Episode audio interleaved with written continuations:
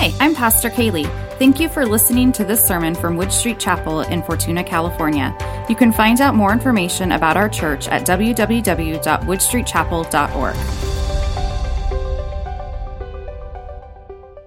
So, this morning we are continuing our study through the book of Mark, um, specifically in Mark chapter 4. And this passage is especially fitting this morning. Wood Street Chapel, as you can tell, kind of we have we have a lot of stuff that goes on, right? There's a lot of different things that are going on. A week from yesterday, we sent a, a, team, a group out to Mexico to minister to the church in that area. Diana is is fresh back yesterday from that mission trip, so welcome home. Um, and uh, as part of the, the work that they were doing there, they were working with local or- orphanages. I know you're going to have more to share with us probably next week, is what I'm guessing. Uh, maybe when Charlotte gets to be with us as well. Last week, we talked about the, the parable of the sower, right? And while uh, there's a lot of attention paid to how we are called to respond to God's promptings on a regular basis, we're also called to make ourselves available to be used by God. That we're to be involved in this process of sowing seeds, sometimes without a clear understanding of how God is going to grow those seeds later on. And if we look at, at this missions trip that has taken place, it is a perfect example of people making themselves available to be used by God, stepping out into maybe sometimes uncomfortable, sometimes unknown circumstances, sowing the seeds of God's love into the lives of those that they come in contact with. That's exactly what it is. And so this morning, we're going to look at, at three different parables that Jesus used to teach a, a specific message. The kingdom of God knows no borders. If we think back to the Old Testament for just a minute, we have the people of Israel, the, the children of God living in the promised land. And, you know, I have these nice blue lines that I have taped on the stage that maybe you can see, maybe you can't. These blue lines are the thing that I stay within so that I don't get out of the frame for the camera. Because if I step right here, now, now Joe's going to have a, a, freak out because he's like, oh no, he can't see you. Uh, I, I'm here. Imagine that, that this is the promised land. And I can I can walk to one side or the other, and, and I'm within the the boundaries of the promised land. And, and the people of Israel we see throughout the Old Testament, they're they're making these choices that they make they make choices that result in them being exiled out of the promised land, out of God's place that was set specifically for them, right? If you remember back to our, our study on Nehemiah, God's people and God's presence in God's place. And so the, the people of Israel are, are exiled out of God's place. And the, the people of Israel are so caught up in getting back to God's place because they want to experience God's presence. They want to be back in right relationship. But one of the messages that God sends to the people of Israel as they're in exile over and over and over again is get comfortable and learn how to serve me here. Learn how to serve me where you are at because you're going to be here for a while. And so the people of Israel come to this place of, of, learning what it means to, to serve God outside of the promised land, outside of this place. And then eventually they're brought back.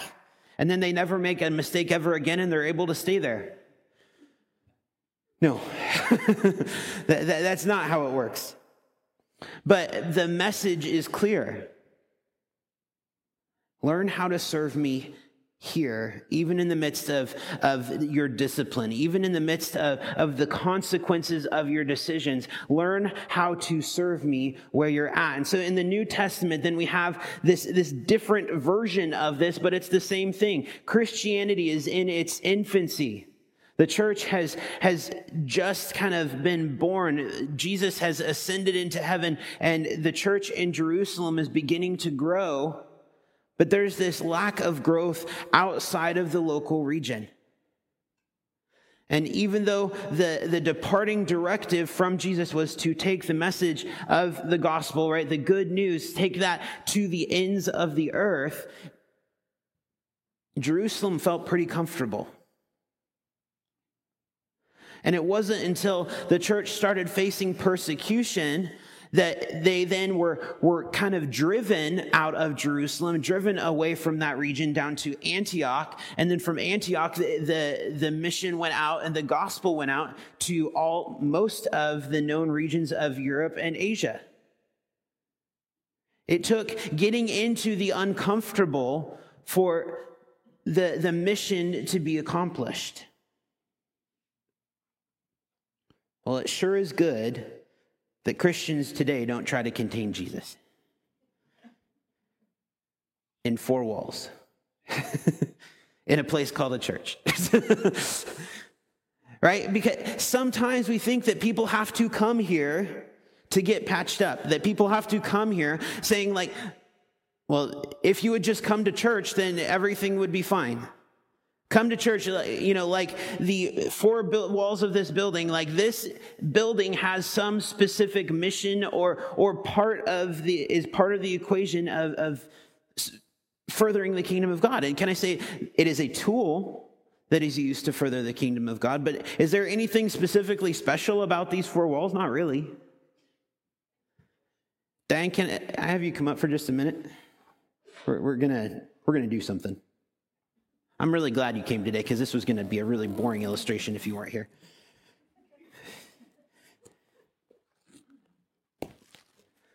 So I need you to stand.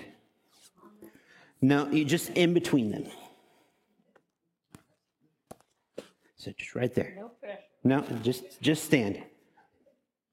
So you can just be there for the rest of the day, okay? That, that'll, that'll be fine.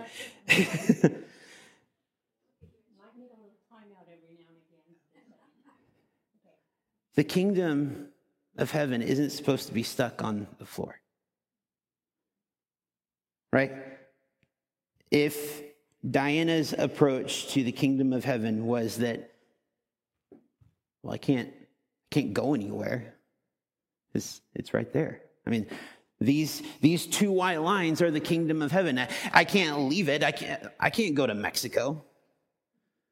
I can't go care for kids in an orphanage. I can't go help uh, other churches in need. I can't go do the, the kingdom of heaven is right here. Is that really the kingdom of heaven? No, the, the kingdom of heaven. Oh.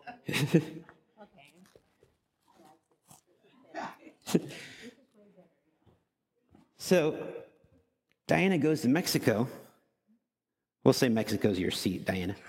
You, you can go sit down now. so she, do you see? The kingdom of heaven went with her. it went with her to Mexico. It went with her wherever she goes. And so it's no longer a matter of the four walls of the church. It's no longer a matter of a geographical border. It's no longer a matter of anything on this earth other than who we are in Christ in us that is taking the kingdom of heaven where it needs to go. And so sometimes we get this feeling of, of people needing to come here into these four walls, into this building, but we need to go out of these four walls and be with the people that need the kingdom of heaven. It's not supposed to be stuck to the floor. So let's take a look at these three parables. And, and what was the, the word that was, was stated? What was the, the direction that was stated yes, or last week? He who has ears to hear, let him hear. God, that is our prayer this morning, that you would give us ears to hear. And so, starting at verse 21, it says, And he said to them, Is a lamp brought in to be put under a basket or under a bed and, and not on a stand?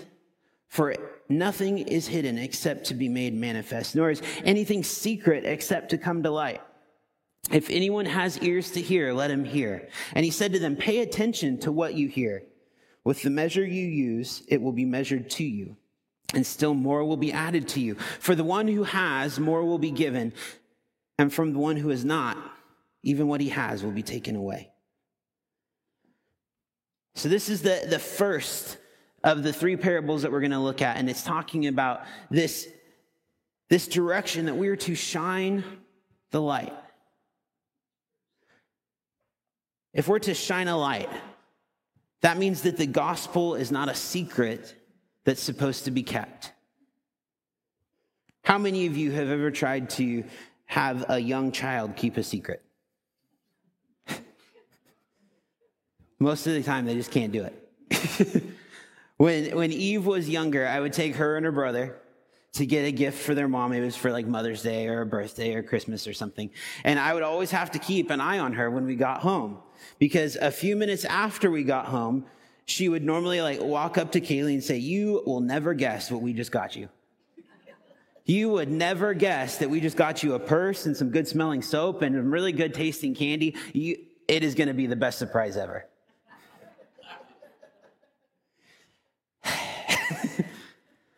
Can I just say that is how we're supposed to be when it comes to the kingdom of heaven?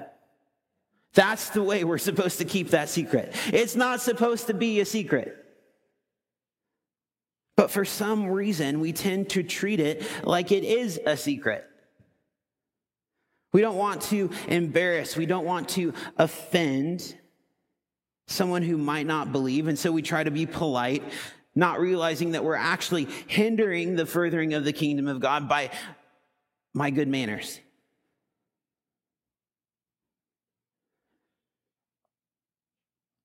When you cover up a light, it gets snuffed out.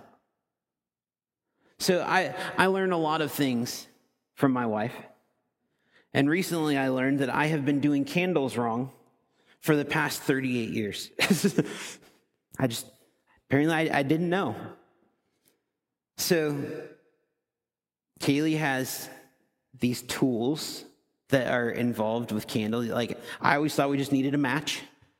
But, but there's more to it than that. There's, it, it looks like a whole medical procedure that we have going when we're dealing with candles now because we have a, a special set of like trimmers that like trim the wick so it's the the right way and then we have this special scraper that like scrapes the candle down like if it's in a glass jar you want it to be like all even and and then we have a special like snuffer that you like put on the candle so you because uh, you can't blow a candle out. I was doing it wrong this entire time. And so there's a, a, special way, like you're supposed to let it burn for a special, special amount of time. Who knew? So, all of that to say, if you have a candle, you don't blow it out, you, you use the, the, the snuffer to snuff it out. And how does the snuffer snuff it out? You put it over the flame and it deprives the flame of oxygen and it goes out. Now, the reason you do that is because if you blow it, it blows the wax and then it messes up the candle. See, I'm learning.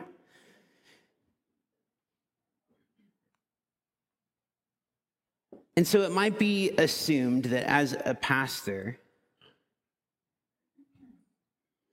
This is, is not a point of focus in my life. I'm not talking about candles anymore, okay? Uh, I'm talking about making my light visible. It might be assumed that as a pastor, it's, it's easy for me to just be like, hey, you need Jesus. I have Jesus. You want to get on board. But it's not. Because I I'm part of the human race, just like you are. We we all have this this struggle that happens within us of well, is this the right time? Am I supposed to say this? Am I allowed to say this? Is this going to create a problem with this relationship down the road? I work in a, a in, in, addition to what I do here, I, I work as a, a director in an IT company. I work with and over a number of different individuals. how do I how do I determine when it's appropriate for me to, to, to bring Christ into these situations? And, and how do I determine when it's appropriate for me to, to invite someone to, to receive prayer? How do, how do I do this? And can I tell you, it becomes a lot easier when you, you remove the responsibility from yourself and say, it's no longer on me to determine when I pray for someone. It's no longer on me to determine when I share what Christ has done in my life as a testimony to another person that's up to the Holy Spirit to determine. And when the Holy Spirit says, hey, now's a good time to pray, then it's okay, well, let's pray. And if the Holy Spirit says, let's just wait for a minute, then I'm going to wait for a minute. And can I tell you that that has led to the most impactful conversations that have happened within my workplace? Where, where lives have changed, where, where family trajectories have changed, where people who are hurting have been able to come and receive prayer for, for illnesses that they didn't know that they had, where, where there's all of this family hurt that's taking place, and I'm able to be there and say, God loves you. God wants the best for you. And has nothing to do with who I am and everything to do with what, what Christ is doing in that situation. God brings the opportunities when we make ourselves available. And what we see here in, in this particular parable is that the amount of kingdom opportunities that you receive is proportional to what you do with the opportunities that you have already received. Now, that doesn't seem very fair. In the world of everyone gets a trophy, that doesn't seem very fair. Everybody's supposed to get an equal opportunity to serve Jesus. That's how it works. Well, apparently, it's not how it works because God said so. God is saying that He gives more to those who are faithful with what they have already been given. And sometimes we are so focused on the big, grand, amazing front of house event that we want to be a part of that we let every small, seemingly small opportunity pass us by when God's like, I'm calling you to serve, just get out there and do it. Yeah, but God, that's not, that's not the glamorous, sparkly, clean, comfortable serving opportunity that I was hoping for. Yeah, but this is what needs to be done. Can I tell you that is what, as a person who is over employees, that's what I look for. Every day of the week, that is what I look for. Who is the person that is going to show up and do the thing that needs to get done? And when I see who is doing the thing that needs to get done, that's who I trust to do the big things. Can I tell you, that's, that's what God's saying here. Show me that you can show up and get the things done, and you will be trusted with much. Be faithful in what you have been called to do, and you will be rewarded. And then we come to the, the second parable, verse 26. And he said, The kingdom of God is as if a man should scatter seed on the ground. He sleeps and rises night and day, and the seed sprouts and grows, and he knows not how. The earth produces by itself first the blade, then the ear, then the full grain in the ear. But when the grain is ripe, at once he puts in the sickle because the harvest has come. I love how we have the farmer who has no idea how anything grew. that, it's just like tossing seed, and he says, I don't know, I just throw the seed and stuff comes up. That's that is the level of involvement that we are supposed to have. And that should be relieving, but it also should put us in our place a little bit. you aren't that important in this entire equation. I feel like that's kind of the theme of today in Sunday school. I think I said that at least three times. I hope you guys don't leave here with some like inferiority complex, but we really aren't that important. And yet God still chooses to use us. God still chooses to allow us to partner with Him. Before we can experience growth, before we can experience the harvest, somebody first has to scatter the seeds. And this is what the mission team did last week scattered seeds. And think about the, the process of planting and growing. What is the least impressive part of the process? The guy that throws the seeds. The real miracle is that the seed, when placed in the soil with the correct conditions, that that seed is then able to grow. So, I know I have a lot of illustrations today. I brought my orchid. So, my orchid was in a sad, sad state. it had a leaf. This one.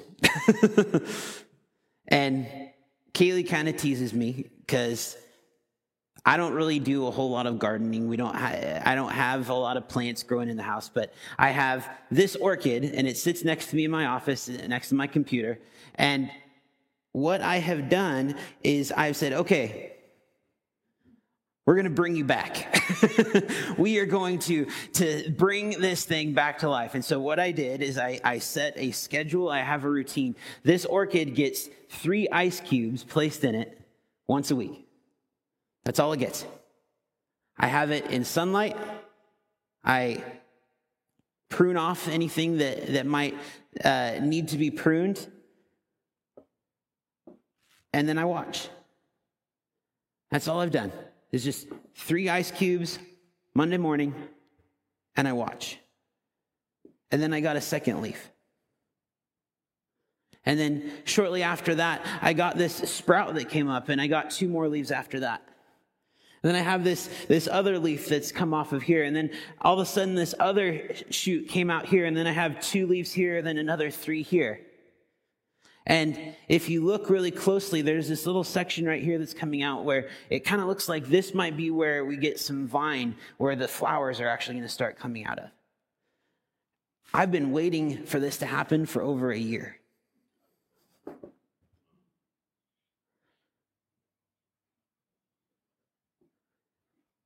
We don't know what's going to happen when we sow seed. It would be so amazing if when we sow the seed and apply the water, we come back the next day and it's like, pfft, done. Can I tell you that is not the way it works?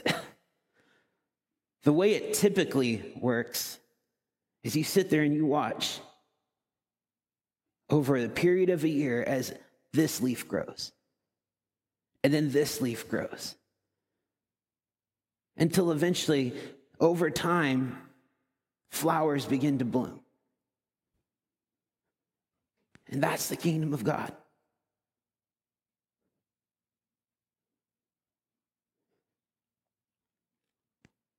Authentic kingdom growth is not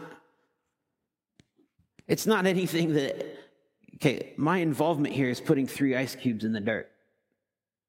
Okay, I I didn't do much here. Authentic kingdom growth is not something that is attributed to my own personal skill or, or strategy, right? There, there's nothing about this that's amazing in terms of what I've done. What's amazing is what God is doing with this organism, with this plant. Okay, can, let's remove the illustration for a minute. This is the kingdom of God, not the kingdom of Matt Murrish. Okay? So this isn't anything where if we're experiencing growth because of like my good idea or a, a, some marketing plan, if we have somehow figured out how to trick people to come to church, that is not kingdom growth. We're called to be part of the movement of God.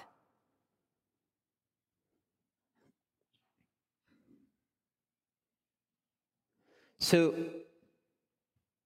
if the, the nature of discipleship, if the nature of, of growth in the kingdom of God within the, the body of Christ is consistency, is a steady march forward rather than this drastic result,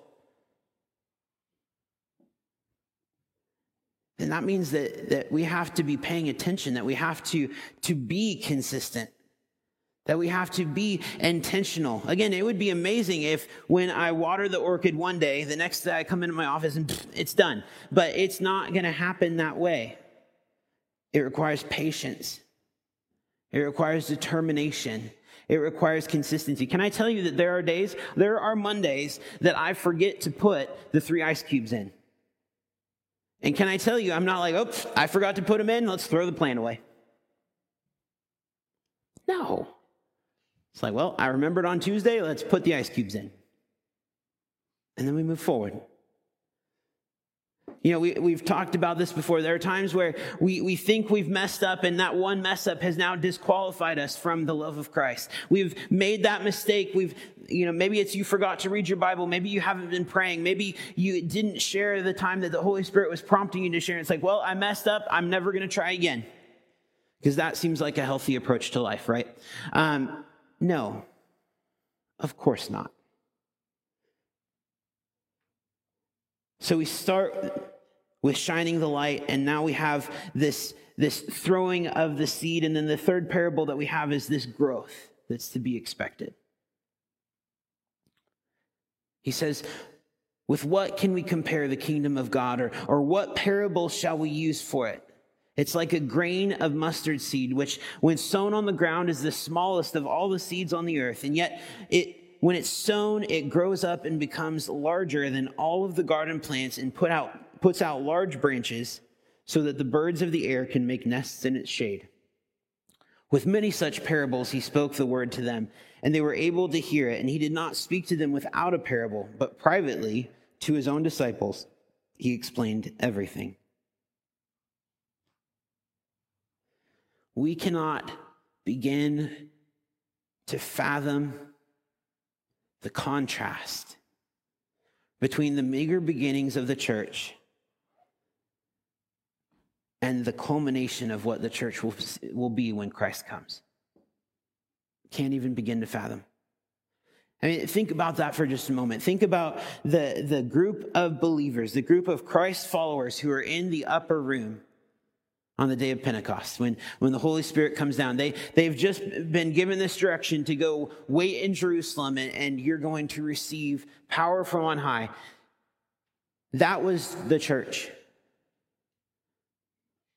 Do you think any of them expected or could even imagine that we would be here in the year 2024 following their footsteps as they follow Christ?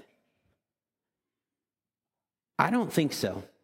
I don't think that was something that they were like, oh, yeah, we, we totally see where this is going to go. In the same way, I don't think we can even begin to fathom the results of some of the seeds that we've sown in this lifetime. Diana, I don't think you can begin to fathom what is going to grow from the seeds that you've planted.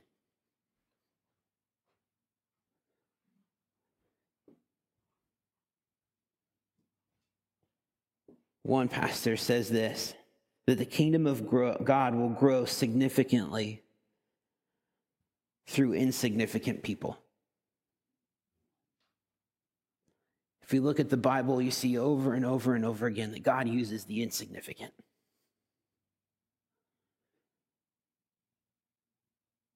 If you, I can just say, God, God uses the insignificant people. okay?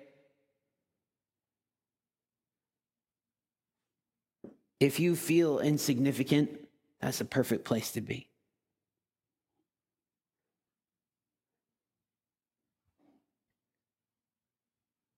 As we come to a close this morning, we, we have these three parables, these three teachings, these three lessons that, that Jesus presented to this group.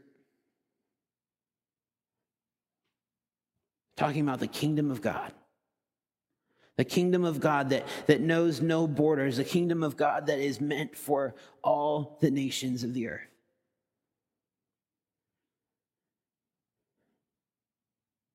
And the only way that all of the nations of the earth are going to hear it is if we actually participate in presenting the message.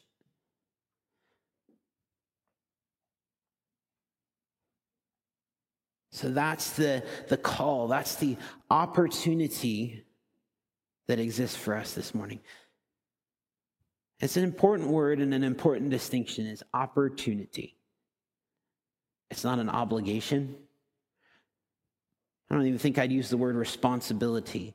It is an opportunity, it is something that we are invited to.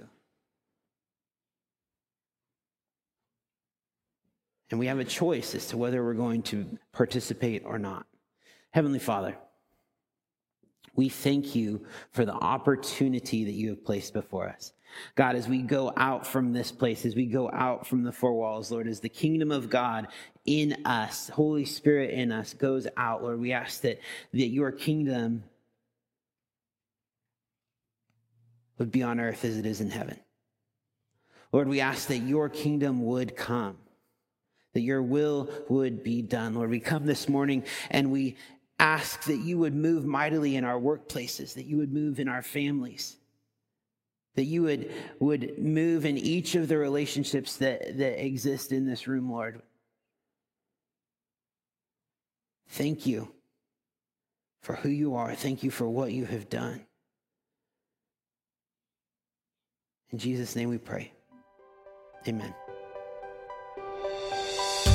Thank you for joining us today.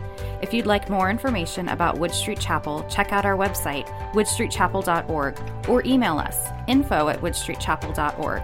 Connect with us on Facebook to stay in the loop.